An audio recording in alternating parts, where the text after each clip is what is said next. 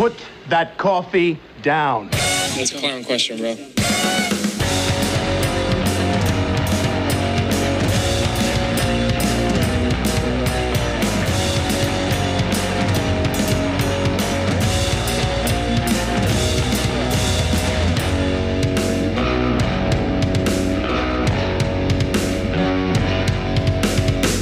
Happy New Year. Here we are. Finally, we are back. Another episode, the first of 2021. Off script with Lance Zierlein and Eric Layden. Uh, dude, I am fired up to be back. It feels, it just feels like a new year. We needed, we needed a cleanse. We needed to take a little time off. And uh, and here we are with a killer guest lined up for today. And um, I'm just I'm just pumped to be back with you. How you doing? Yeah, I'm doing good. So the last episode was post Thanksgiving, and my wife stopped me. Like she called, she goes, "Listen, I know that you've got." She had this really serious tone, saying, "I know you've got a lot of stuff going on uh, in your life, and that you've got to do your football stuff, and you've got you know radio, and you've got all this." And she said, uh, "She said, but." You're going to have to find an hour to an hour and a half every week to do the podcast with Eric because this is just too good. She said these episodes have been so good, and then after that, we uh we didn't do one for about a month. Mm-hmm. So I'm like, because you Well- know why? Because she's not going to tell me what to do. Right, right. So Nicole, as our uh, executive producer, had she Mhm. said, "I really think you guys need to take a month off," we would have racked out about ten. Yeah, not no doubt. Yeah, It's just a way Um, to, to fight back against the man. That's all it is, really. yeah, exactly. Um, well, I, I, you know, I was underwater with not only travel and holiday stuff that we all were, but um, but I have officially made the move further down south, uh, and and you know, I am no longer after 23 years a Los Angelian. Um, How does it feel? we're- Did it you go to Mexico man. or where did you go? we're closer to Mexico. We're Oh, moving okay. closer. Yeah, uh, we're we're down south in San Diego, uh, in a beach town called La Jolla, and it's it's where I've been obviously since March. But you know, it's until you sell a house in Los Angeles, until you're gone, like officially gone. It just it always felt like I had a I was kind of here, and now uh, with the move, which God moves are so stressful and emotional and just Right. hard. But now it feels finally uh, official. So it's good, man. It comes at a good time. I, I went out yesterday. I surfed for a couple hours, and uh, I'm just I'm looking forward to uh, a little bit more of a quiet uh, quality of life when I'm not working. So I'm and you couldn't get that in Los Angeles? No, you can't escape it. You know, you just can't. I mean, you can, depending on where you live, but certainly where I was, it just, you know, I think that being removed from Hollywood, the industry, Los Angeles, when I'm when I'm home with my family, I I will be able to kind of take a step back, and I think that's going to be nice for me. there's more of a um, you know some type of of separator between personal life and work life, which Yeah. is which is impossible. Uh, which is sounds like it's impossible for you. It's probably impossible for people in New York too, on both Yeah. both coasts, whether it's entertainment industry or or work in. You know, maybe it's you're on Finance, the whatever. the finance, yeah, whatever, yeah, whatever, because it's such a hustle and bustle. They're different Right. types. when you get to Los Angeles, you immediately start to hustle. You immediately start to network. Every single thing you do has an underlying sense of work related. So every coffee you go to, every restaurant you go to, every meeting you wa- go to, any hike you're on, is it a way to network? Am I able to meet this person? Can I make a relationship here? so that it- Everything is it- like that. Eh, it's just when I've been doing that since I got there in 1997, right? That's So it's just- exhausting. It's exhausting. It is exhausting. But you know, everybody goes, not everybody, but a lot of people go through the same thing. Yours is obviously very, very different because it's in your face about people who are, you know, doing better than you or are Right. busier than you or what, however you define it. Um, Right. tw- Twitter brought that to my face for the first time. It, Sure. it showed me the things. It a opened doors that hadn't been there previously, but it also it also makes you aware of things you aren't doing, and it creates that you know, that FOMO, that fear of missing out. I could be driving to the market to pick up groceries and I'm driving by in Los Angeles, I'm driving by a film set and I see that film set. I'm not even I can't even be on that film set because I've got another job, but I still can't help but look at that film set Dude, and go, you're, and you, what are they shooting? A I'm not shooting. What are they shooting? You're a But I working actor. It's just in your face. And again, like I love that about it. And I think I'm going to actually find at this point in my life that I love it more when I go to LA Yeah. because I'll be going there to work and I'll be going there for for purposes of of work. And I, I think that I will be able to love it more and resent it a little less. Here's a question I have for you before we get to our guest. Um, you were quick to jump off the Rockets and onto the Lakers. You were quick to abandon your Houston Texans and get on the Rams, and now you're off them and you're on the Colts. I think I, I haven't checked to see who your new team is. I really don't Maybe have an the- NFL team. Maybe the Chiefs. Um, are you going to bail on the Astros now and become a Padres fan? Like, how is this going to? What's going to happen? I'm going to predict you are. I'm going to predict you No. will bail on the Astros and you'll be Padre Eric before we know it. No, no, I definitely won't do that. Although I will say this, and I'm glad you bring this up before our guest because I did want to talk to you a little bit about it. One of the things I did over the holidays is, and I'm I've got I think two episodes left, is start listening to the Edge podcast, uh, which John Granato has a uh, a little soundbite on uh, when he was interviewing Ben Ben Reiter. Oh Uh, yeah, I heard it's a great you- podcast. It is a very good podcast. It is a must listen for any Astros fan and and baseball fan. Um, and and I'll say, man, it's it's a hard listen as an Astro fan. It really is, but it's uh, I think it's uh, an important listen. And you kind of go through this range of emotions of like angry again, uh, sad. Like I get chills when I hear the calls uh, of of you know the Astros winning the World Series or Altuve hitting the you know extra inning home run in Game Seven against the Yankees.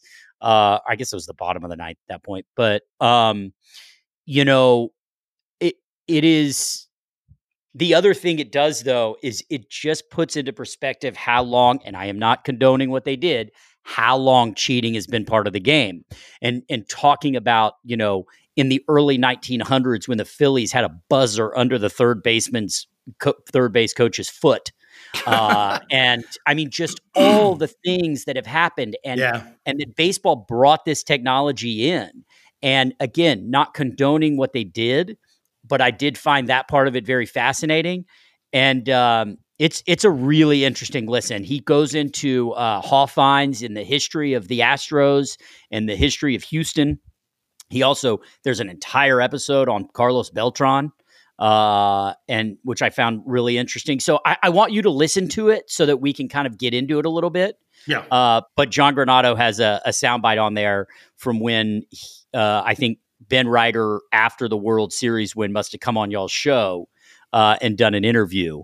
Um, and so, uh, yeah, they didn't use you though. You use Granato. I, got a I leave. I leave the last uh, hour of the show. Oh, I'm a three. I'm a three hour. John's four hour. Right. Well, he needs that poker money. You know what I mean? That's exactly what he needs. Yeah, he needs that poker money. So anyway, I did. I watched that. The other thing I watched, I mean, I listened to that. The other thing I watched, which I believe you have too, is the Undoing. Oh man, Hugh Grant is such a creep. So you did you like the show? Okay, I liked The Undoing. I didn't love. I thought the ending was just too workshopped and and focus grouped because the ending should have been a very negative. I thought the ending should have been. I won't spoil it for people right now, but I mean, to me, the ending should have been a darker ending because that's where it was headed. Um, there were some things I liked about it and some things that I thought could have been better for sure. Yeah. I do like how But- HBO always pulls you in with nudity early in a show. Yeah, yeah. You mean the breastfeeding scene? Well, Yeah, not that gonna- as much as the gym scene. Oh yeah, the gym scene. Sure, sure. HBO's always good for at least one gratuitous nudity scene Yeah, at the beginning. at the beginning. It doesn't Yeah, stay that way, but at the beginning. It just didn't give me all that I wanted. I, I had wished, and and I did hear so much about it going in that I my expectations were pretty high, but I I had just wished that it would have offered a little bit more bite. I wish the the end. flight attendant, I wish I had stopped after three episodes because I liked the first few episodes of. What do we wait, wait, wait, wait? You just switch gears on another show. I know flight attendant. Oh, Before okay. rolling, before we get to rolling, Okay. I just want to tell you, Okay. don't waste your time on it. Okay, because after three or four episodes, you're going to be like, okay, which way are we going? And then it's just going to, it's going to really deteriorate. and okay, you're not going to like it. okay. I can tell you that you don't need a rush to watch Hulu's A Teacher with Kate Ah, Mara. I was, I know, I was, I watched the first 30 minutes and I'm like, should I keep watching? I'm in a hole right now. I don't know what to watch. I'd watch Ozark think- season four, but it's not ready. Yeah, not ready. You know what I need I- to start watching? Right stuff. I mean, I I don't even know what to say to that. I've been waiting to watch it with my family. I don't even know. and they've been in a hurry to watch The Office because it was leaving Netflix. They literally watched every episode of every season over the holidays. It was like having Christmas story on all the all day, every day, only with The Office. you know, the right stuff came out in October. Not in Texas, it didn't. That's early release. In Texas, it didn't come out until December on Mhm. Apple Plus. If they cancel this show and it's because of numbers, you're going to feel like a real shithead. Probably not, but Okay. I might. I want you to. Can you have a season two when you're covering a true story? Like, what season two? You guys Well, you just watch we, season one, you'd know where it ended, and you'd know that yes, you can. Life continues, Lance. we just following people Season through one. divorce problems and alcohol issues, or what are we doing? Kids going to school? You know that the right stuff is about the space program, right? Do you ever fight the Russians or anything like a cool fighting can't scene? I can't with you. I can. All right, let's let's get before I before I just decide to bail out. Let's get to Roland Welker. Uh, all I know his name as is Roland, because when I'm watching the Alone season seven, it's just Roland. They don't Roland. give last names, just No, Roland. they don't give last name. Yeah, and then they zoom out. Did I tell you? Okay, so if you go back and listen to our podcast, and if you have listened to it, I brought up Alone quite a few different times, and I kept telling you to watch Alone, watch Mhm. Alone. You'll like Alone. And then it took you like I don't know, maybe one episode, but it might have been two episodes. You texted me, you're like, "Dude, I am absolutely hooked. Don't text me back. Don't say anything. Don't Right. ruin it. Don't spoil it." But it doesn't take long for you to get in there. And I'm not an outdoorsman. I'm not a camper. I'm not a survivalist. And I Right. think it's why I like it so much is because I'm a in awe of these these people who are able to create a a habitat for themselves out of nothing. And then B, the psychological drama that goes on as they self film, which to me has to be one of the most difficult things, is to be able to capture yourself. There is no film crew out there. You have to capture yourself. I just, I think this show is a, a phenomenal show. Yeah, it's a really cool. Uh, the way they do it by giving them GoPros and a couple little tripod setups. Obviously, I'm sure, which I'm ex- you know uh, interested to talk to Roland about. Um, just the amount of kind of I, I gotta believe they went through like about a week of training to understand how to use the They do. GoPros, where to put the GoPros, how to hold the GoPros, when to set them up, when not to set them up. Like, you know, I, I am sure they go through a pretty extensive thing, especially because a lot of these people don't seem like they are around technology all that often. Roland, Roland is one guy who's not around. Right. The, the hoops we've had to get through just to get it set up to get him on the show. Because Right. if you watch the show, you definitely realize this guy can't be really into technology. There's no way. He, he's supposed to be like in the 1800s or 1700s. But Yeah. you know, we're talking about Eric attached attached GoPros. We're talking Yeah. about like selfie stick GoPros. We're That's right. talking about tripods, handheld. Like there's an entire you have to be a cameraman also besides, you know, fending off negative 30 degree temperature, wolves, Right. bears, finding and killing your own food. Right. Um, you know, no big deal. We just also want you to, you know, be a cameraman too.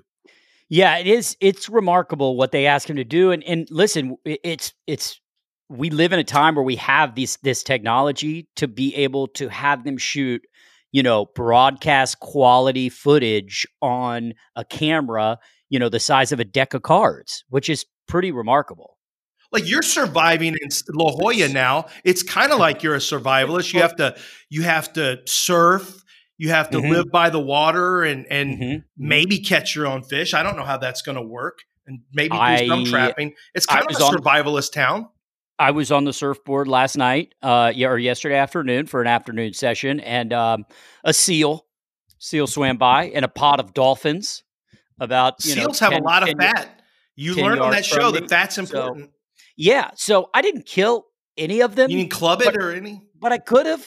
Yeah. But I could have. That's what I'm saying. When I told you that I like to tell my wife when we're on a hike um, that I've learned how to trap rabbits from watching a show. And if something goes Mm-hmm. down and we get stuck, you know, out when we were in Colorado, if we get stuck on a, a trail, I can Mhm. probably build something for us to stay in and Mhm. trap rabbits. And Mhm. that goes over well. I think she likes that I say things like, I've learned how to trap rabbits from watching uh, TV. Do you often carry a snare wire with you, or you That's make one? not not usually. That's I'd probably have to find something that would replicate a snare wire somewhere out Right. in the woods. But Gotcha. yeah, I don't usually. like dental floss or something.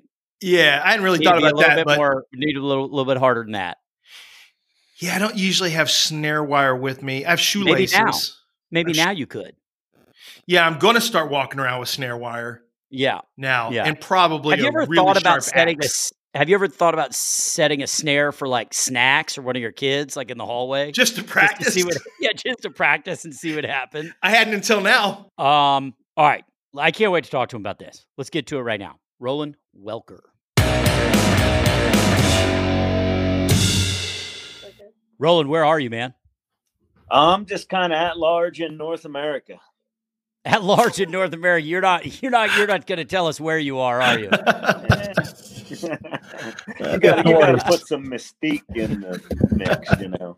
I got you. I got you. Or, or uh, I'm, I'm is- fairly remote though. We just uh, uh we just bailed out off a, a little survival quest and and uh had these podcasts coming on mainly for you guys and, and uh you know grabbed a motel with some Wi-Fi on the outskirts of this big piece of forest I utilize sometimes and so you know I, I go from deep remote to the limelight like Superman changing his costume. well, so so so so tell us, man. Well, first of all, we appreciate the time. I appreciate you putting on the uh, the the Superman costume for us because I know you don't. I know you don't necessarily love it and feel most comfortable in it, but I appreciate you doing it because. Lance has been a fan of this show for such a long time, and he continually tried to tell me to to get on board and get on board. And finally, I was I was living in what I thought was was alone uh, because I was in quarantine in a hotel in Atlanta with room service. And then I started watching and then I started watching Alone season 7 and I realized that I was in fact not alone at all. Uh, but I fell in love with the show, the season and and your character in particular. So I, I'm I'm very uh, grateful for you to to spend a little time with us today. So thank you. Yeah, yeah, man. Thanks for having me. That ain't just a character. That's me. Yeah. I, you said your care. That's interesting, though, isn't it, Roland? Because we view it as we're watching. Well, how about Roland? Well, how about this person? So we view it almost because that's how we watch TV as characters. But obviously, we know you are who you are. But isn't that a little strange that you're known as as someone from a TV show? You know, yeah, from a, by a lot of people. yeah, yeah, yeah. I, I, but so, so if that's my character, I got it made, man. I don't have to. I don't got to act. No, you don't have to do much, man. But tell me while we're on that, because that that is one of the questions I had is is how did you feel like at any point uh you kind of played up any sort of your personality for the purposes of the show or no? Uh, well, you you you gotta you gotta give them some material, and, and I mostly Right. ain't quite as vocal as, as I was because I, I am a sort of a silent type, but but you know that ain't gonna work when, when you're entertaining people. So I had to I had to come up with some things to talk about, you know, and, and of course my mother was a big theme in that. If you watched it, because she perished while I was pre- prepping and, and training. I mean, I was actually training. I took the whole thing really serious. e- even though I've been preparing my whole life, you know, it, it's like if you had a big fight coming up, you'd go into hyper training. Well, this was my Super Bowl, you know. So as soon as I was in, I anyway, I didn't go home for my mother's funeral, and I thought, well, I'll just dedicate the show to her. So of course, that was a big talking point for me in the show, you know, and and uh, I to play anything up, I don't know. Just just that. Everything else was pretty much me, you know. Like I said, it was my Super Bowl. It was my this is my gig. I'm I've been prepping for this my whole life. I started out at eight years old and and I was 48, turned 48 in the show and and this is a 40 year career coming together. Yeah, I, I went into I went into smack this thing out of the ballpark. I wasn't dicking around. Mm. Well, well, I mean, you had to know when you made, uh, you know, a purse out of muskox balls that that was going to, you know, attract some some attention. So when I say Oh. play things up, I guess, uh, you know, Yeah. those are the kind of things I'm talking about. I Well, mean, when things you- that right, you know, right. like Well, you you- know, they're normal. They're they may be normal in the course of what you're doing, but certainly you know that there are certain things that will will garner more shock value from people that you consider to be a normal part of survival. Yes, yes, yes. I get you now. The the the, the scrotum pouch was, you know, I, I I know that would be catchy for sure. But at Right. the same time, if if you do your research and, and read the old books, you know, I mean that that that that's nothing new. The the ancients and the mountain men and the old timers had the, you know the the it, it's already a pouch. It's right. you know what I mean. That, that that's been around a long, long time. It ain't like I invented that. Sure, sure. Well, I, to nail it on TV. you gotta. I was wondering if there was some. I was on Amazon looking for muskox scrotum pouches. I didn't know if You maybe you didn't see gonna it? turn that it, into Yeah. a side hustle. yeah, try it after Christmas. It's easier to find after Christmas, Eric. Yeah. is Sure. when there's not such a rush on it. I want to know what you, Roland. You you talked about this being your Super Bowl, and so you had to go into training. How do you train for a show like this? Well, you know, I- with the, the you know, there's talk of the damn championship someday, man. I'm, I'm not worried about giving. Well, just you, but this is kind of But- how but- you but I- live, right? I mean, isn't I'm this kind of a say say again there, Lance? well? I, I mean, I mean, you kind of lived. th- th- This is things that you are used to doing on a regular basis. I'm just is training just reading up on things. Is uh, I, I wonder because what blows me away is how many contestants over the years know about what's edible, what's not edible, what different types of herbs and roots can do for you from an internal medicine standpoint. Um, of course, you know, for, for the type of trapper and hunter you are, and, and that other people are on the show, there's there's obviously the work that you've done in the past will will give you the knowledge that you need. I'm just curious what you have to do beyond what your knowledge already is. I uh I, I had been out of the archery loop for a long time. I embraced archery as a very young hunter because archery extends your hunting season. I, I you know, I, I was just crazy for this stuff. That's how I went on to become who I am. I had to do this, or or I don't know, go bananas. I just loved it. So so then later, when I became a, a guide, a big game guide full time, there was no more time for archery. I haven't picked up a bow in 20 years.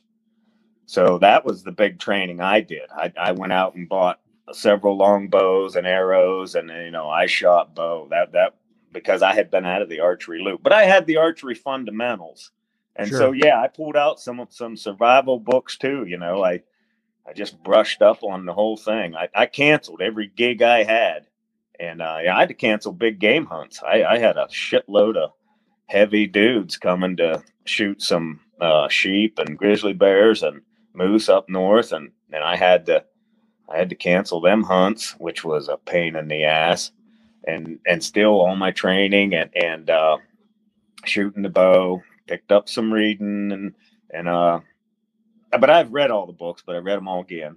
But at the same time, you're you're getting in the process to even go. You know that was that was big. You know, you don't just sign up and go and meet everybody up there. There's a process for getting in that show and getting everybody on site, and it, it's re- so at the same time you're doing all that. It it was a lot of action, a lot, lot of action, quick. So Roland, let's let's go back a little bit. You you know you grew up in Red Devil, Arkansas. I, I grew up in the Appalachian Mountains of central Okay. Pennsylvania in a Okay. place called Shiloh, just little town full of hillbillies. And uh, from there, I mean, I lived in several places after that too. I left home at 17. I just took off and started working around the country. But at 24, I moved to Red Devil, Alaska, AK's Alaska. Gotcha. Yeah. But I- Gotcha. I, swung Okay. through Arkansas a few times over the years. Okay. Copy that. Red- Alaska Red- is Red- where you were. The, the- my- the primary places that had the biggest influence on me is my upbringing in Shiloh, Pennsylvania. That was huge. I, I come from a, a independent logging and coal mining family, both sides, mother and father both. You know, a lot of mining on my father's side. I, I wasn't a whole lot of deep mining. This is open pit strip mining. But back in the day, before the government killed the goddamn coal business, you could put together an outfit and go mine some coal. It was a really unique thing, and there was a lot of strong men out there doing that. You know, America lost something when they kicked out all the hillbilly uh, coal miners in Pennsylvania. They did. We lost a neat culture. We lost some strong personalities, and and I don't know if we're ever going to get that back. I, I we could do a show on stuff like that. And then there's my logging history in central Pennsylvania. That's still pretty vibrant. There, there's a lot of hardwood logging going on in the east. A lot of a lot of hillbillies making their living butchering down trees. I'm one of them. And you got to start shooting grizzly bears to get more thrill than hacking down a 200 year old red oak big around as your bed. So then I there's a lot in between there, but I finally made the decision at 24 to to get this old pickup going and, and put my outfit in, and I just drove to Alaska to see what would happen. And from there, I mean, I originally went north to Fairbanks because I was thinking north. When you go Alaska, you think north. And I checked Fairbanks out. I drove clear up to Prudhoe Bay, but I, I bumped into an outfitter in Palmer that had a huge year coming up in Western Alaska. Nobody ever thinks about Western Alaska. It's it's the biggest piece up there of untouched land. And so that's where this dude hunted. He loaded us all up in Anchorage in airplanes and took us out to Western Alaska for his hunting season. He was a registered guide. I was just some kid he picked up the pack. And uh once I got there and seen that lifestyle, I never left. He flew back to Palmer that for the winter and I stayed out there. There was a gold miner next door. I moved in with him. He wanted a loader operator, and that was one of my original gigs. I'm I'm pretty slick, heavy equipment man. So we mined some gold and he, he lived in Red Devil. So he had his buddy come in and flash the Red Devil. And then I got a dose of the Kuskokwim River and the Eskimos and just the whole village life. I mean, this is so far off the grid you can't imagine. You know, you go past Red Devil, you start popping out on the coast. You know, your head you're going to come out of Bethel and all that, which is. I mean, it it's only fifteen thousand people in the middle of nothing. You know, this is real wilderness, real wilderness.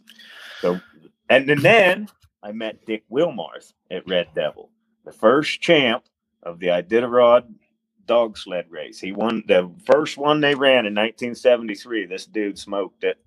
And he was still, you know, he's a famous bush pilot too, and gold miner. And he's he's from Red Devil. So there's two notorious personalities from Red Devil now. But I'd just like to say that I studied under Dick Wilmarth and I, I got a lot of moves from that guy. So everything that you've just talked about, from the coal mining to the, as you called it, the butchering uh, uh, um, timber, or, or I'd never heard it uh, phrased uh, in such a way. Heading up to to Alaska and the time you spent with the Alaskan people and and and the guy from the Iditarod. I mean, all of that played into what we saw on television. It's it's all had a substantial impact on your skill level, your personality, the way you view life. Yes, I mean it, it was it was it was all about that. It was a lifetime of training and and and and, and real life situation. You know, I so I would stay up there all winter, and Dick used to take me out and uh, dump me for two or three months for my trapping. You know, a couple dogs and a little sled and a bunch of traps and a couple boxes of groceries. You know, and a wall tent and and you know you and this was pre uh, sat phone didn't even have a sat phone i wasn't even smart enough to take an am radio my first year i was sitting out there listening to the wind blow and uh, so when he dumps you for the last time sometimes there ain't enough snow and it's a hard landing and and your your your uh, daylight short and everything and and you know he's trying to get the hell out of there. He's got to get clear back to Red Devil. You know, we might he might dump me off seventy or eighty miles away from Red Devil. So you know we're we're, we're got the weather opening, trying to get it done. Mostly took two trips, and and so you know you're shaking hands, and oh, we'll see in January. And you you tell always tell your pilot that you know you're you pick me up on the best weather, meaning when he can fly, the week of whatever week you picked, you know. So that week comes, you ain't talked to nobody for two months, seen nobody, nothing. You're sitting out there skinning marten and eating beans. And uh, when when that week comes, you got to have everything picked up. You got to have your trap shut off. You got to have all your extra gear put up a tree or whatever's t- you're taking out with you. You take up to the runway. Generally, you leave some gear because you got a lot of fur going out. And he's only going to get one trip this time. You, your dog, and your fur, and whatever your rifles and uh, pack the runway. You know, you got pack it with snow and or pack it with your snowshoes. And by then you're low on grub. You know, I, I've I've I've had some of them where the weather never got good that week, and you go into a second week of waiting. We got everything put away. You're sitting in an empty wall tent with nothing. You know, you read your book three times, and um, it, it, it, patience, patience, patience, patience. So when it does go into overtime, I have lived off the land out there a number of times already from this kind of stuff, but it was always toward the end of the expedition, you know, which was still hard. Look, I ate some sled dogs one time and all ate a shitload of marten and red fox and nasty ass stuff like that. Taking bait down off the sets and reusing it. So finally they come, you know, like you got to be patient. I could go on and on and on. What are you doing out there though? Like when he drops you off, what's the what's the fucking point of being out there, living off the land, enjoying yourself? Or you, you learn? Like, yeah. Or is what it, are you well, doing? Is it for I'm, money? I'm, having, I'm, fur trapping. I'm, I'm catching okay. fur to sell on the open market, free trapping. Okay. Gotcha. Dying thing, man. Dying thing. I'm, I'm just okay. I'm like this guy back here in the painting. the, the, old mountain man. Only I'm doing it. So and and, and so the I mean, yes, equipment, you got rifles with you, but uh, you know, when I when I hear you talk about that, and it, it's no surprise that when I watched the show, you know, I was like, there's this guy doesn't seem rattled. He doesn't seem you know, a lot of the contestants on the show, it seemed like they were feeding me information or doing things. And, and by the way, there are extremely talented people on this show, and I'm I, I want to get into that with you a little bit. But I mean, they're these are the best survivalists in the world, and they've done this for a long time. But nobody felt as at ease with it as you did, and that that now I understand why because you know of of experiences like that where you've been out by yourself. You know the the patience was something that you had dealt with and you had trained with. And you know uh, that wasn't something that was going to rattle you like it did a lot of the other contestants. Yeah experience has a lot to do with it you know. I knew everything that was going to happen because i've done winters in the north. I've done 50 below in wall tents many times yeah, but the other participants, there's a lot of talent there. Great, but some of the best survivalists in the world, absolutely. But how many of them did it professionally? How many of them's made their living off the land their entire yeah. life, like I would? Right. Even in an industrial sense, it still ties me to the land and. Sure. Which is big. You know, as, as soon as you said, as soon as we're watching, and you said, you know, I spent time with the Eskimos up in 50 I'm like, well, this is over. like you've been through this.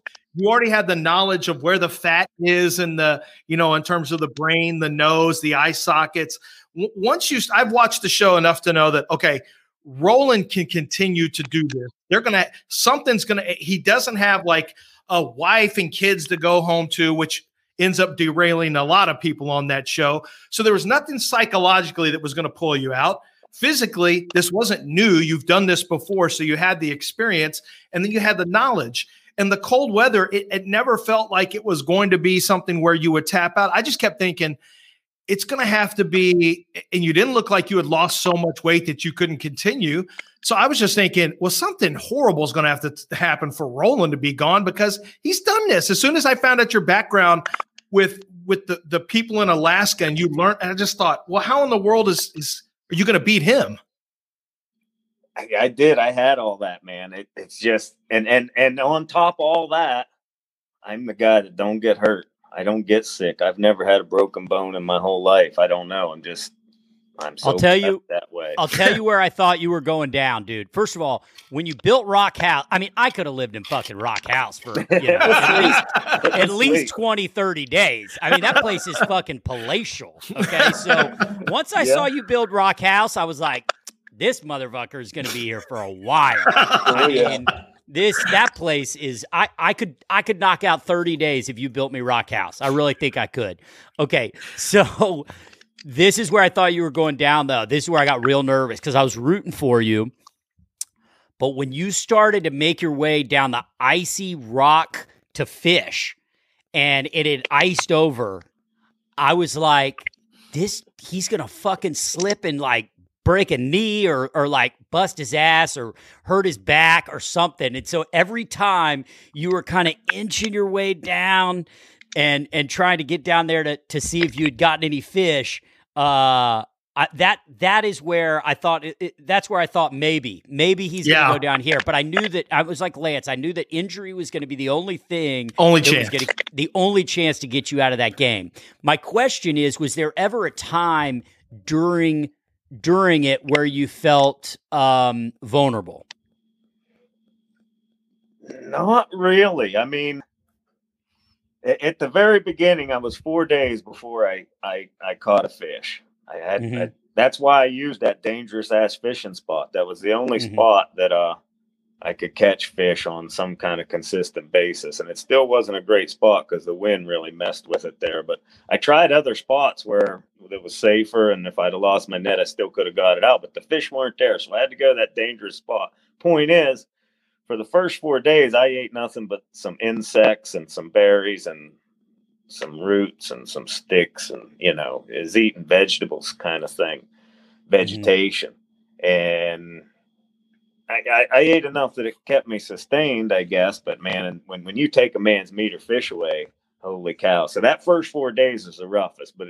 The first four days is probably the roughest for everybody too, you know. And then there's the whole thing called drop shock, which is sort of interesting.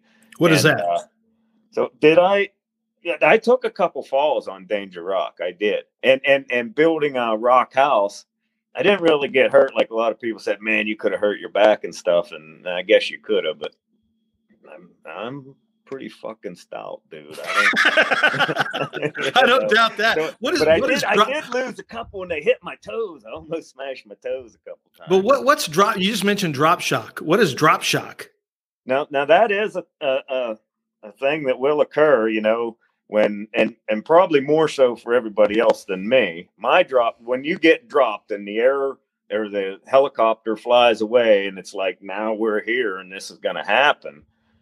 You know, it, it it's like, it, it, did you ever build a house or set up a big project? And you know, you can make all these plans, but until you break Earth, it really ain't setting in. You know, same thing when you get dropped off all of a sudden all them big plans you had are like, oh shit, this, this ain't like I had it figured, you know. Well, I'd been dropped before lots of times on self supported expeditions. So I didn't have that type of drop shock. My drop shock personally was so I always knowed I could do this, but but until you're standing there ready to do it, you know, I'm thinking, holy shit, I just made some pretty big talk out in front of the world. Gonna find out if I'm full of shit or not. How long was that? When, when, when was that gone though? too. Was that gone after 48 hours, four days? How long did drop shock last? Yeah, yeah, probably a couple days or, or three days maybe. Once once I had a good handle on Rock House and was catching a few fish, man, I was grooving, and Yeah. you know the whole Rock House thing was pretty amazing actually. Oh, And I, I can't get too far into how I picked that spot and all that because sure. I just there's going to be too much money involved in the showdown if they mm. have the showdown. I don't know Right. that. You know, every, Right. people's asking me, oh, you know, where are they at now? And they don't. You know, once we're out, we're out. Right. But I do know if they do have a showdown. I don't know if they are, but if they do, well, I'll be there. Yeah, of course. I would would. imagine. Of course.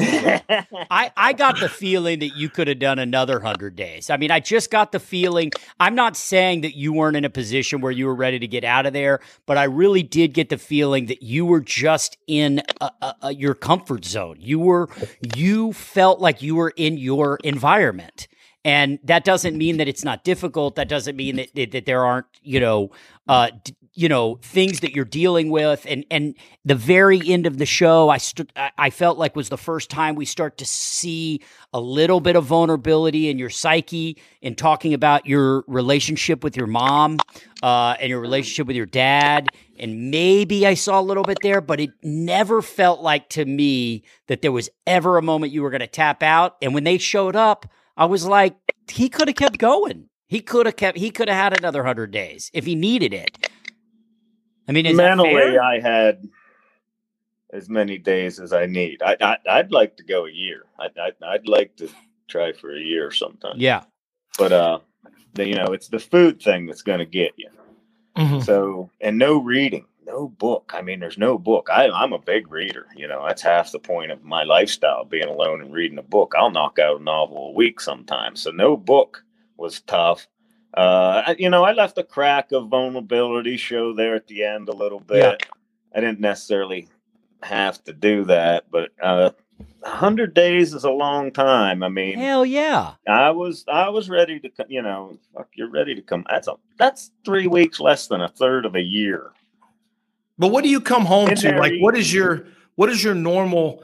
What is home to you? What does it look like? What is uh when you say, okay, I'm done with this? What what does your home base look like? and I I got so many and then they all just they're a cabin or a shack somewhere or somebody's guest house my pickup I live in a lot you know I got a, I got a cabin in Red Devil I got another cabin on out from Red Devil to the south where I do my moose hunting and, and I really um, I don't have a home in the sense and most people would I, I'm kind of homeless sort of I mean I just drift around the country I I got I got nothing holding me anywhere for anything except my You're hunt wood you're wood butchering. I, I follow the hunt around. You're I wood follow the butchering. I follow the seasons. I follow the hunting money, the client money. bear hunting vagabond. You just go wherever you you go wherever it takes you. You know, I, I gotta mm-hmm. say, after watching this all all the years, I can immediately watch this show and and isolate the people who don't really have a, a legitimate long term chance. And first and foremost, and this is in, it- before you even get to skill level, if you are an emotional person, you cannot win there. It's impossible. It's it takes too long. There's too much being by yourself and with your own thoughts. And people who have families, you know, little kids, it seems like they get at least two or three contestants every year who just had a child that was born, or, or they make sure that they know that you're going to miss their second birthday so they can, you know, create that sadness and stuff like that. And I don't want you to take this the wrong way, and I don't think you're going to. But you strike me as kind of a colder, unemotional type of person. Like you, you know, you're you're about whatever that you know. You don't sit and think and and worry about this, that, and the other thing because that's who you are as a person. Is it's whatever's in front of you at that moment even when you have all that time on on your hands would you agree that if you're if you're an emotional person or somebody who really misses their family i don't i don't think they can ever win that contest i just think it's too hard to go that long Yeah, I mean, it, it, it's definitely hard for them. If you got to do that plus survive, it screws you up. I'm a rock. I don't let nobody, even when I am married or tied up with something or somebody, family, and all that. You know, I make people revolve around me. I don't, you know, run after other folks. I'm. It's the Roland Welker show. And I but, guess, but it I almost mean- has to be though It's always been. It's always been. I've, I've always done it that way. It's half my deal. Yeah, I mean, I read a quote. I've done everything I ever wanted and nothing I don't feel like. I mean, that's you know, listen, I think a lot of us wish we could live our life like that. And of course, I say could, we could if we chose to, but you really, you know, it sounds like based on, you know, the childhood you had and the decisions you made, that's the way you were going to live your life. That's who you are as a person. And you're sure as hell not going to change now. Eric, can you read- 50.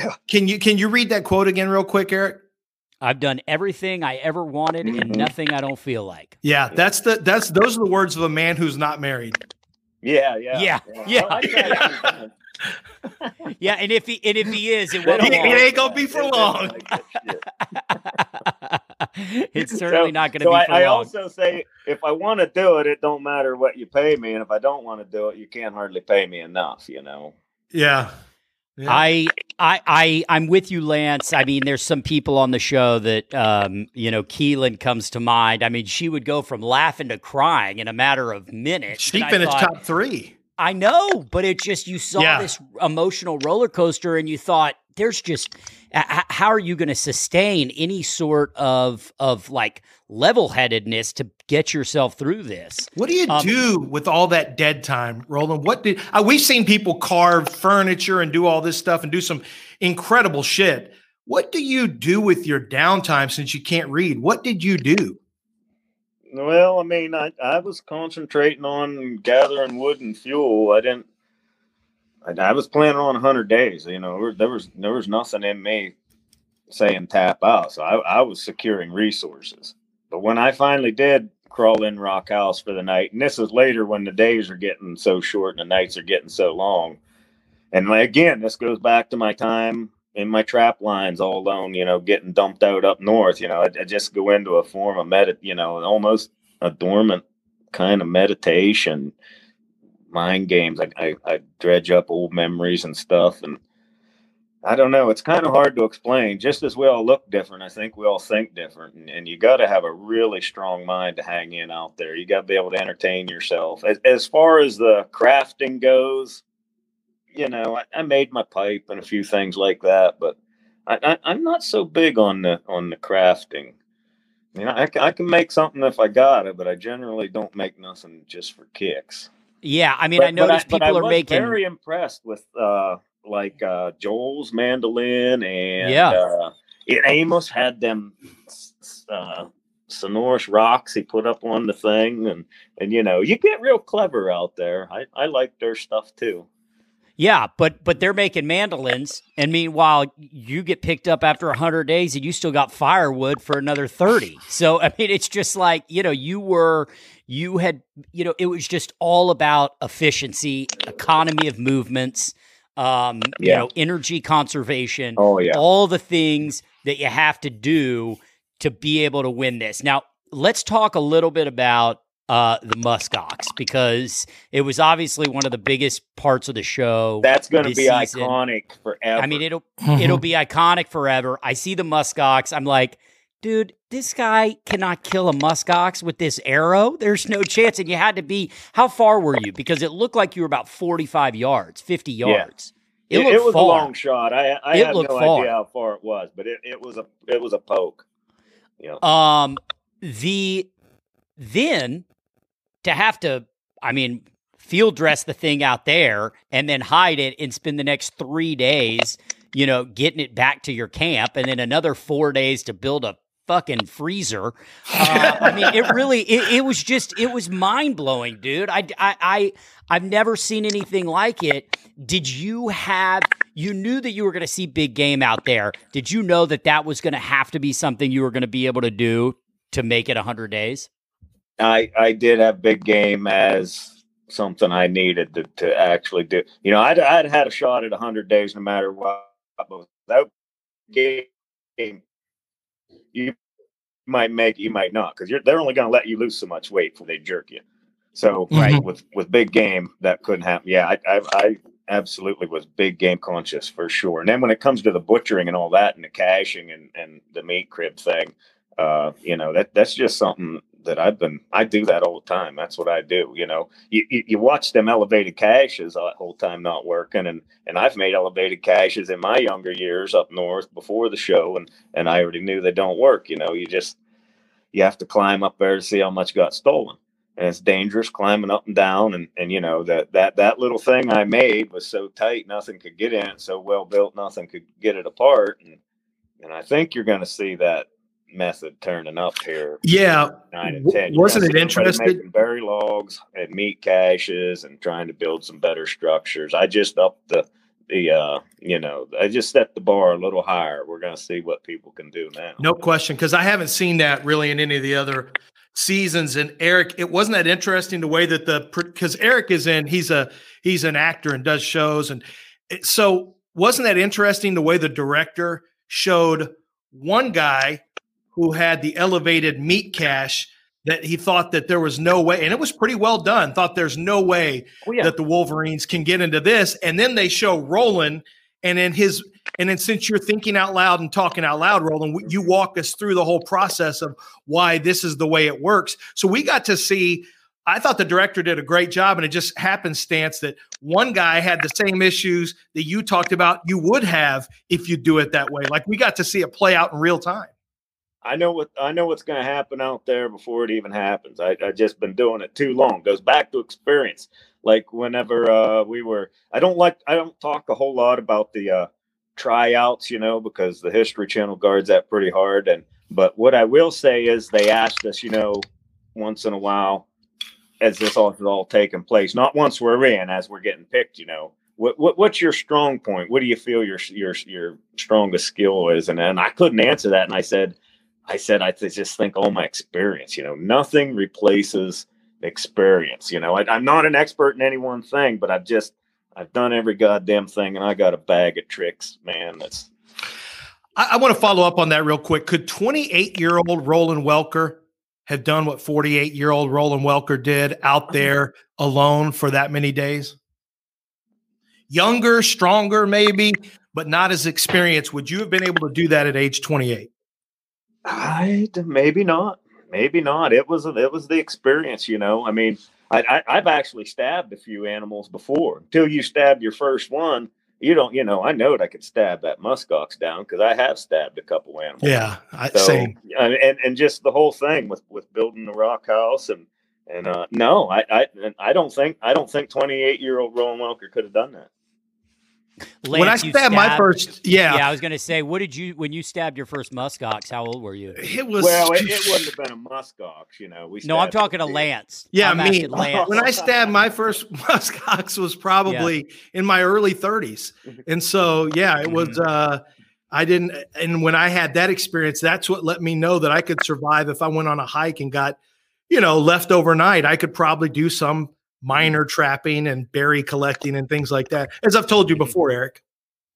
Yeah, no, you absolutely have. Uh, I, but you probably didn't use a fucking Leatherman like Roland did when he stabbed his. I didn't have it with me or I would have. his multi tool. Okay, uh, uh, you know, Actually, I, I, you used do. my belt knife.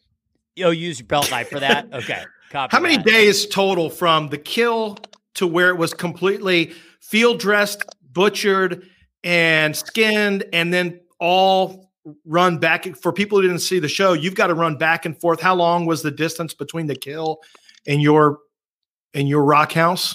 I, I I figure it was a solid two miles. Could have been. A Holy couple more than shit. that. I bet So- So the back and forth, by the way, that's a lot of calorie consumption. That's a lot of calorie consumption. Yeah, there was, there was ten or twelve trips. Ten or twelve trips. So how many total days did it take from kill to where everything is done and it's in your little meat crypt?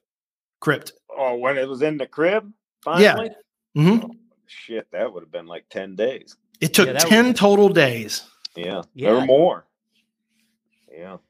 When I mean, So- when it was finally in the meat crib, you know, first I had to get it all back to Rock House. That and you know, butchered every, every day when I left that, you have to cache it. You can't just butcher and take a little bit and and then you know leave it. I, I cached it every day when I left.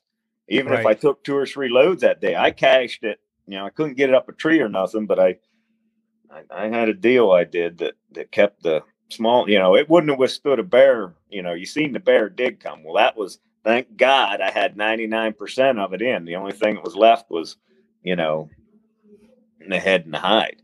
When the bear finally made its big move, Did you ever I think wanted about? that head and hide too. It ate that whole tongue out. I that's my biggest regret on the show. I wanted to shoot that bear so bad. That's what I was gonna had the ask. First bear kill on alone, and you see there, and when I'm about done with the muskox, where I have that bear in the camera really good. Well, that's because I set the camera up on it, and Mhm. I went down off the hill with my GoPros, and was gonna walk up on that and try to get a shot. But you would have had to felt like I felt at that time getting dark. I just built Rock House. We just shot the muskox. It was, you know, got it all packed in. I was whipped. I was so fucking whipped. and I and I got right to where there's a real steep chasm I had to go down and then come back up on the bear side. And it- it's getting close to dark already, and I'm just I I, I fucking wimped out right there and went back and my load. I thought I thought I'll get him in the morning. He'll be on what's left. And and the son of a bitch wasn't. I got on his tracks and fuck he left the country. So then I'm like, God damn it, now he's gonna go over to fucking whoever and they'll have a bear. Fuck, I should have killed him. Thank God he didn't go over and somebody smacked him. But now when I watch that, I'm like, God damn it, I could have had the first bear kill. But again, you would have had the your feet would have had to felt like mine felt. And I got a lot question for you. there. Is there is is there merit in you know killing? Let's say leaving. Let's just we'll use the muskox, right? You've got plenty out there. Leaving that out as a uh, as a trap or as bait for other big game, maybe set up like a, a tree blind or set up some sort of bush blind. Bring that bear in to eat or other big game to eat whatever you leave out, and then kill that or you're better or or you wouldn't want to risk getting rid of that food Nah, I, I wouldn't leave nothing there. I would. I personally wouldn't. But I ate a lot of that stuff. You know, I mean, I ate that thing from its eyeballs to its asshole. I ate from the horns to the hooves. I mean, a lot of people wouldn't eat the shit I ate, and they might leave that part out there to hunt over. what protein You know, I, I mean, ate what all the entrails, all the gut. I ate the right what I'm- nutritional value is the asshole It's got all that fat around it. You know, Gotcha. it Yeah, ain't just yeah. the fucking sphincter. It's the whole. right right you knew Roland had the answer to it. of course I 100%. did. of course I did of course I did I- I'm wait ready, roll it guys. I'm ready. This is my field. You can you can lay it on me. All right, so, So, what's Roland- the most what's the most scared you've ever been on a on a on a you don't strike me as somebody who rattles easily. I think we've we've uh, uh, we've established that. Eric established that earlier. What is the time in a during a hunt, not just the show alone, during some type of tracking where you said, "Oh shit, this may be it for old Roland Welker." Mm, I I had a bear one time messing with me on a hunt. This this area is known for bad bear activity. The state of Alaska has sheep season in in August. Well, they don't run, and this is the Alaska Range Bear Central. There's so many bears, it's bananas. You can get political when you start talking game laws. They and, and there's a lot of hunting goes on there for sheep and uh, caribou. So so the the the thing is they say if there's enough game there to do all this hunting, there ain't a predator problem. Yet they'll have predator control out in the next unit where you can't land an airplane and it never sees a hunter and it's wide open. That's it's a long subject. Anyway, they got they got sheep season in and bear season ain't in. We're fielding two thousand rifles probably in Alaska range alone, east and west side in uh, August, and they don't have grizzly bear season in. It, it's a bunch of shit. So we got this bear problem while we're hunting sheep. You'll go up on the mountain for a day or two, you come back, your camp's just down, your shit's scattered, your food's all ate. Be lucky if you didn't eat your fucking briefcase. And uh, so we had this one really bad one. He come in every night, every night coming in. And I there's an old dead airplane there, and I keep my coolers in the fuselage. And you'd hear him out there rolling that airplane around. I'd have to get my headlamp on, you know, get out of the tent and go out and run this bear off every night. I, I got clients in camp. I ain't getting no sleep. This bear is really starting to bother me. The next, this went on a couple days, and I'm I had a big load to pack to my base camp, and I forget what I was even packing, but it was heavy. When you got a really heavy load, you strap it to your pack in such a way that it cannot come off at all. So I finally get up there. It's windy that day, and it's cold and wet. You can't hear. Got your hood up. I get clean up there, dump my pack on the runway, go up and see that my camp ain't been hit there, thank God. Put my rifle against a tree and uh, go back down to undo my load on the runway. And I, I'm undoing the load, and I it's windy and noisy. I hear a pebble flip. It would just make a, you know, one flip. It didn't sound right. It would just be a, you know, you heard one tap. I heard a pebble. I heard a pebble flip behind me. So I'm bent over working. I look behind me just like that quick. Well, hell, my hood's up. My right eye looked into my hood. and My left one, I was, I didn't see nothing. I just glanced and went right back to my work. And then that bear, he was right behind me, goes running. I mean, he was running he seen me look at him. He he thought I busted him. You know, hell, I didn't see him, but he seen me look and thought he was busted. He goes running out around me. Is that giant brown bear been fucking with me all week?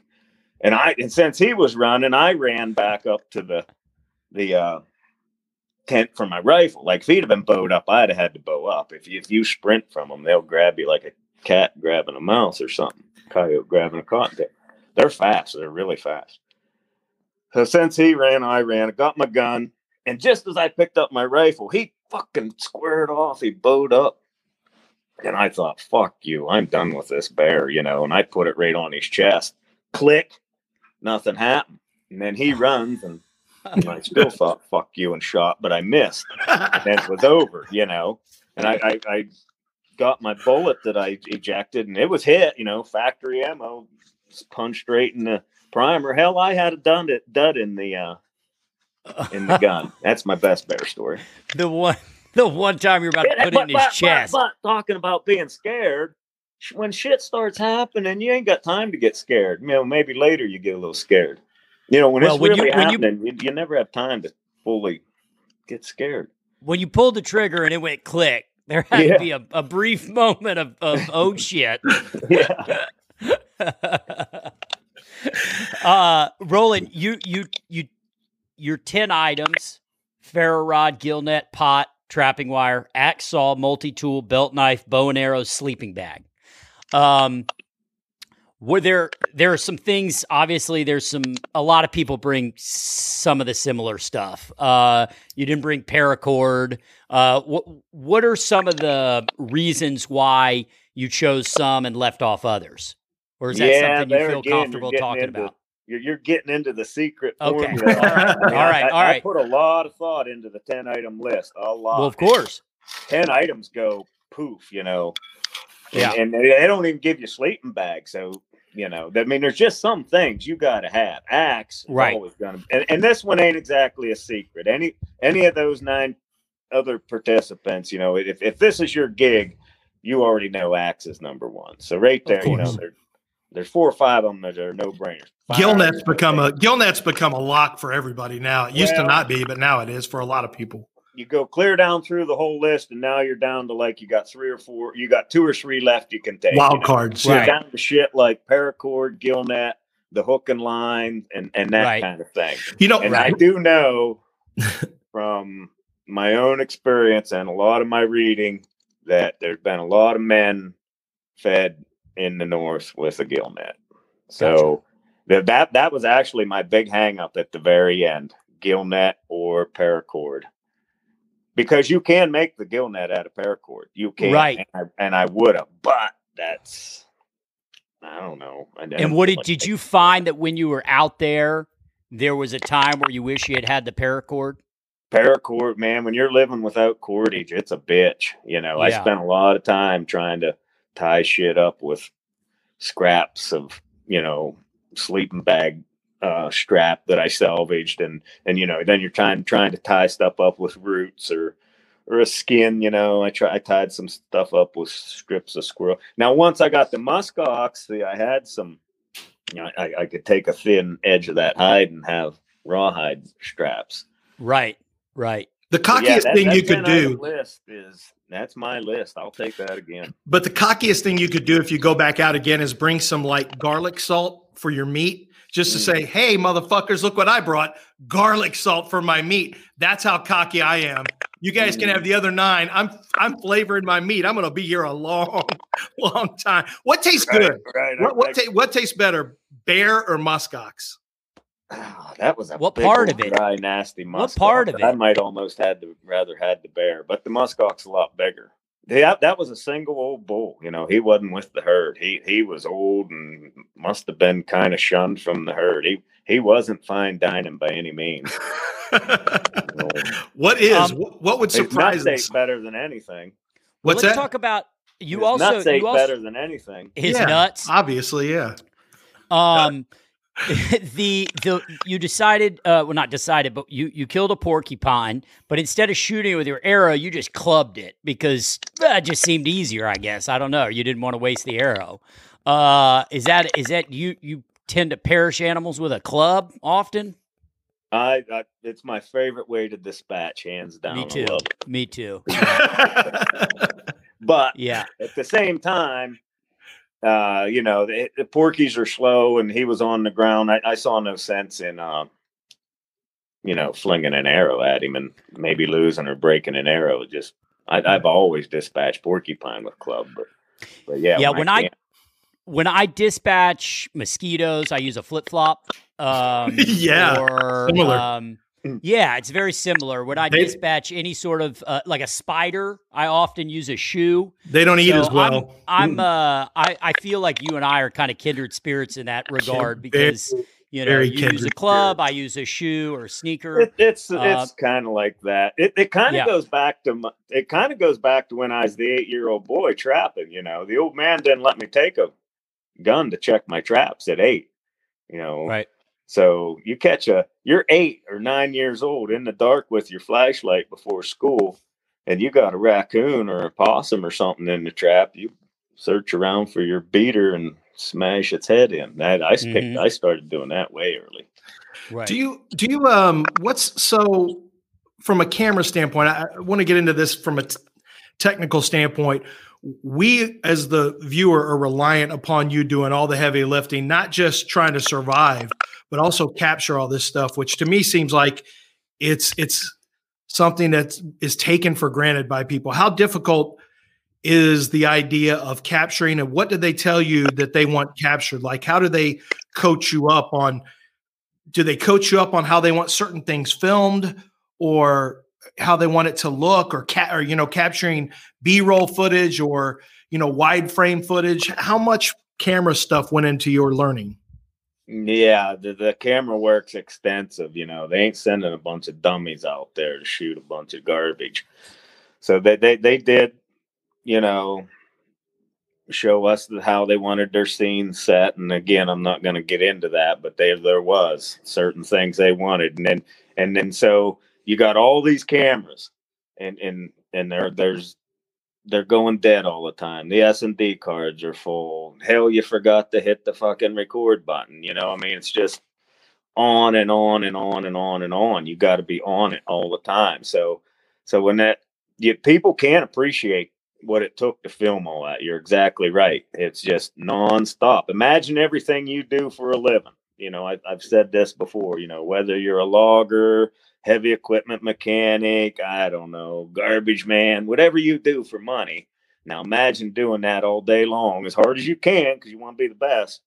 One handed because you got your damn camera in your other hand, you know. And Right. the- yeah, the, the camera work was a whole nother layer. Plus, I'm I'm primitive, dude. I had a flip phone till all this came on, you know. Right. I, I, I don't. I was untech, and I'm still very untech. Uh, I mean, I gotta have, I gotta have my little survival helper here get techie for me. And uh, but but so so I'm they're they're, they're liking my moves in the woods and things. But but when the camera work started, now I'm pretty smart about making a scene.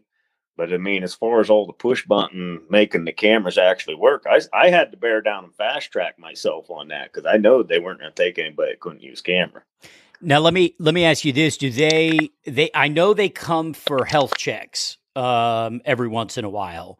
Uh, is that when they bring new batteries, new cameras, and take what you've already the footage you've already got?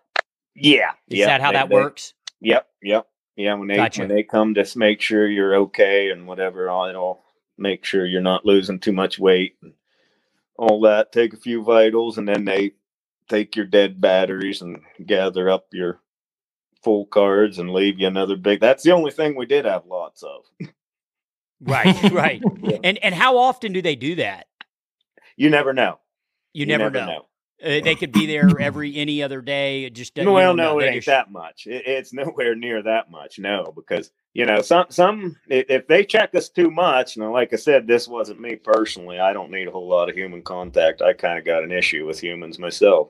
But Mhm. uh, you know, if they checked you too much, some people could feed off that a little bit. You know, right, right. so they, they, they it's pretty sporadic and and stretched and way they out stay there. their distance. I mean, they take your vitals and they they're out. Yeah, oh yeah, they ain't there entertaining you. No, sir. Right, right.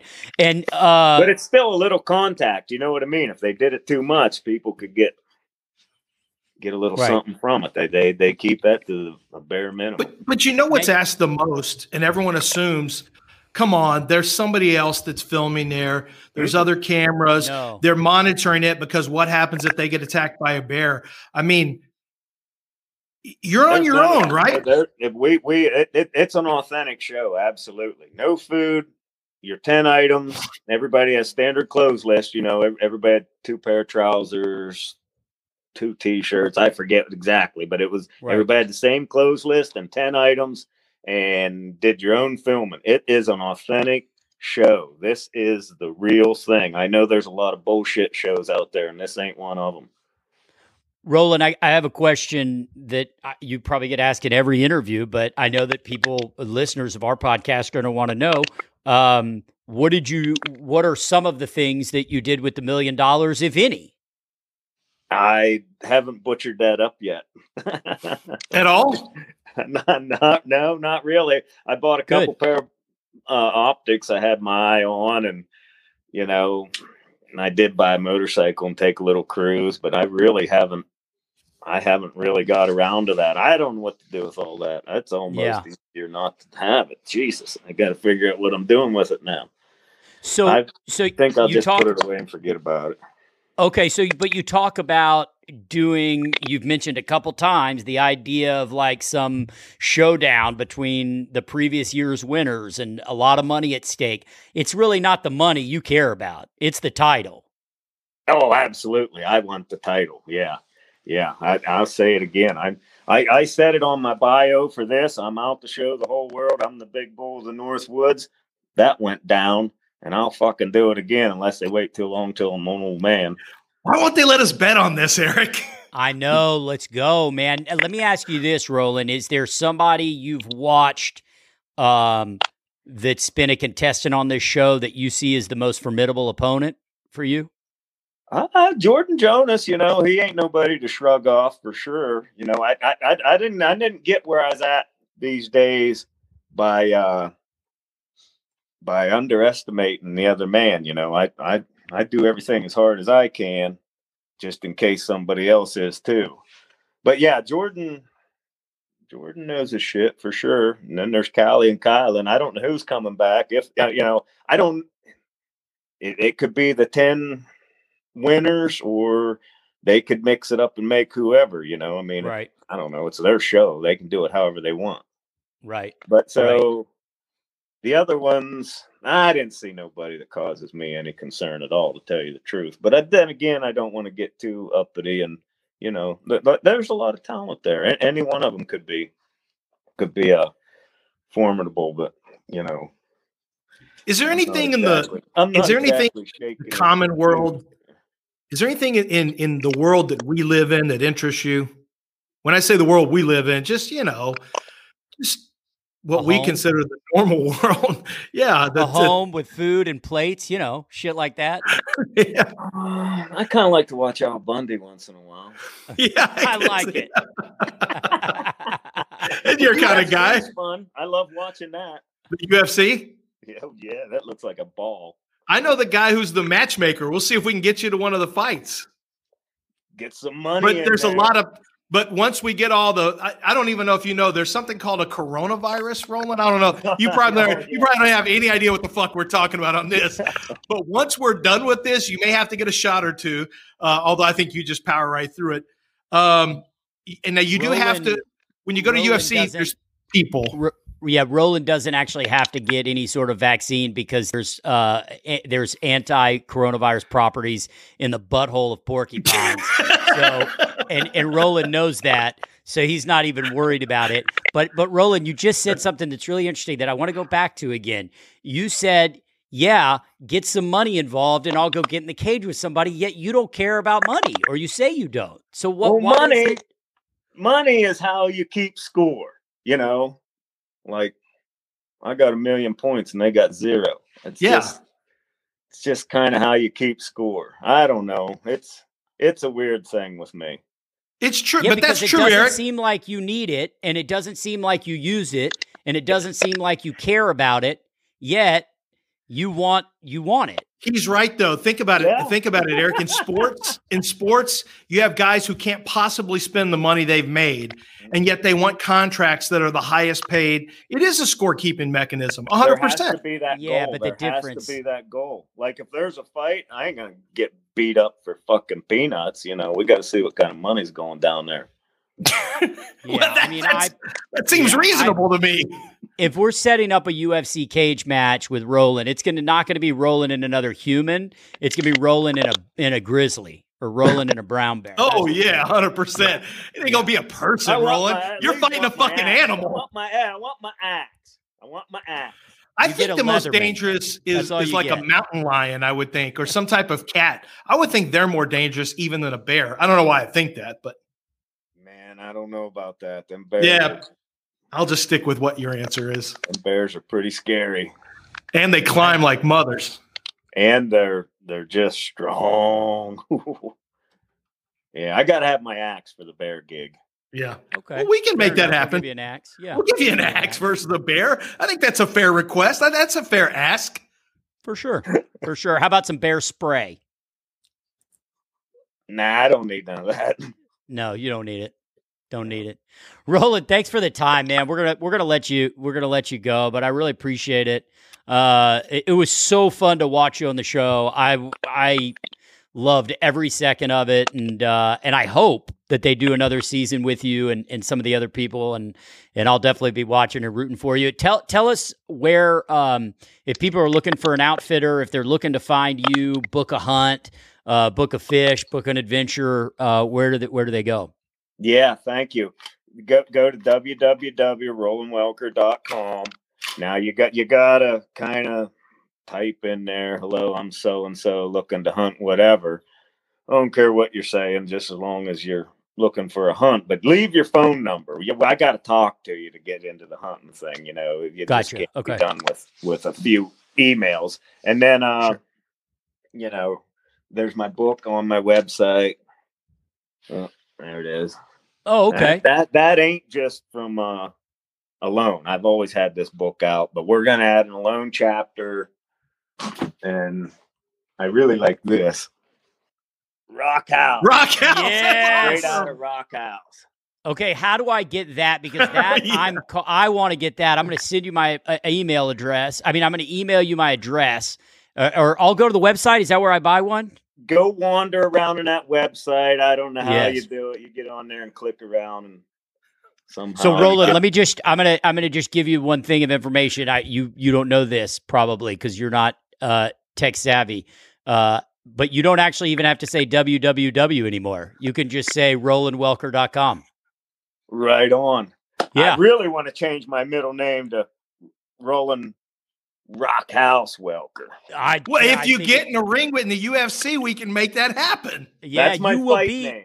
yeah, you'll be the Roland Rock House. Rock House Welker. And I in this love it. corner, Black Bear. Roland, I really appreciate it, man. You're you're the man. Enjoy yourself, enjoy your life, enjoy all the things that come your way because of this, and uh, whatever you want to do. I guess keep doing it. Hey, you guys were fun. Swing back around sometime. You got it for We'll sure, do. We'll Roland. be in touch. You bet. But big shout out to friends of the program, Anthem Agency. Anthem is a motion design and brand imaging agency. They have uh, a strong record of guiding the creative strategy for their clientele in a broad range of industries. They'll help you with your graphic design needs, both print and digital. Look, it's 2021.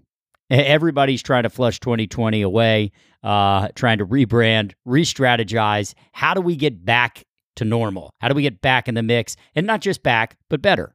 Uh, Anthem can help you do that. So check out their site, anthemagency.com, A N T H M agency.com. Also on all the social platforms under the same name. Happy New Year, everybody. See you next week.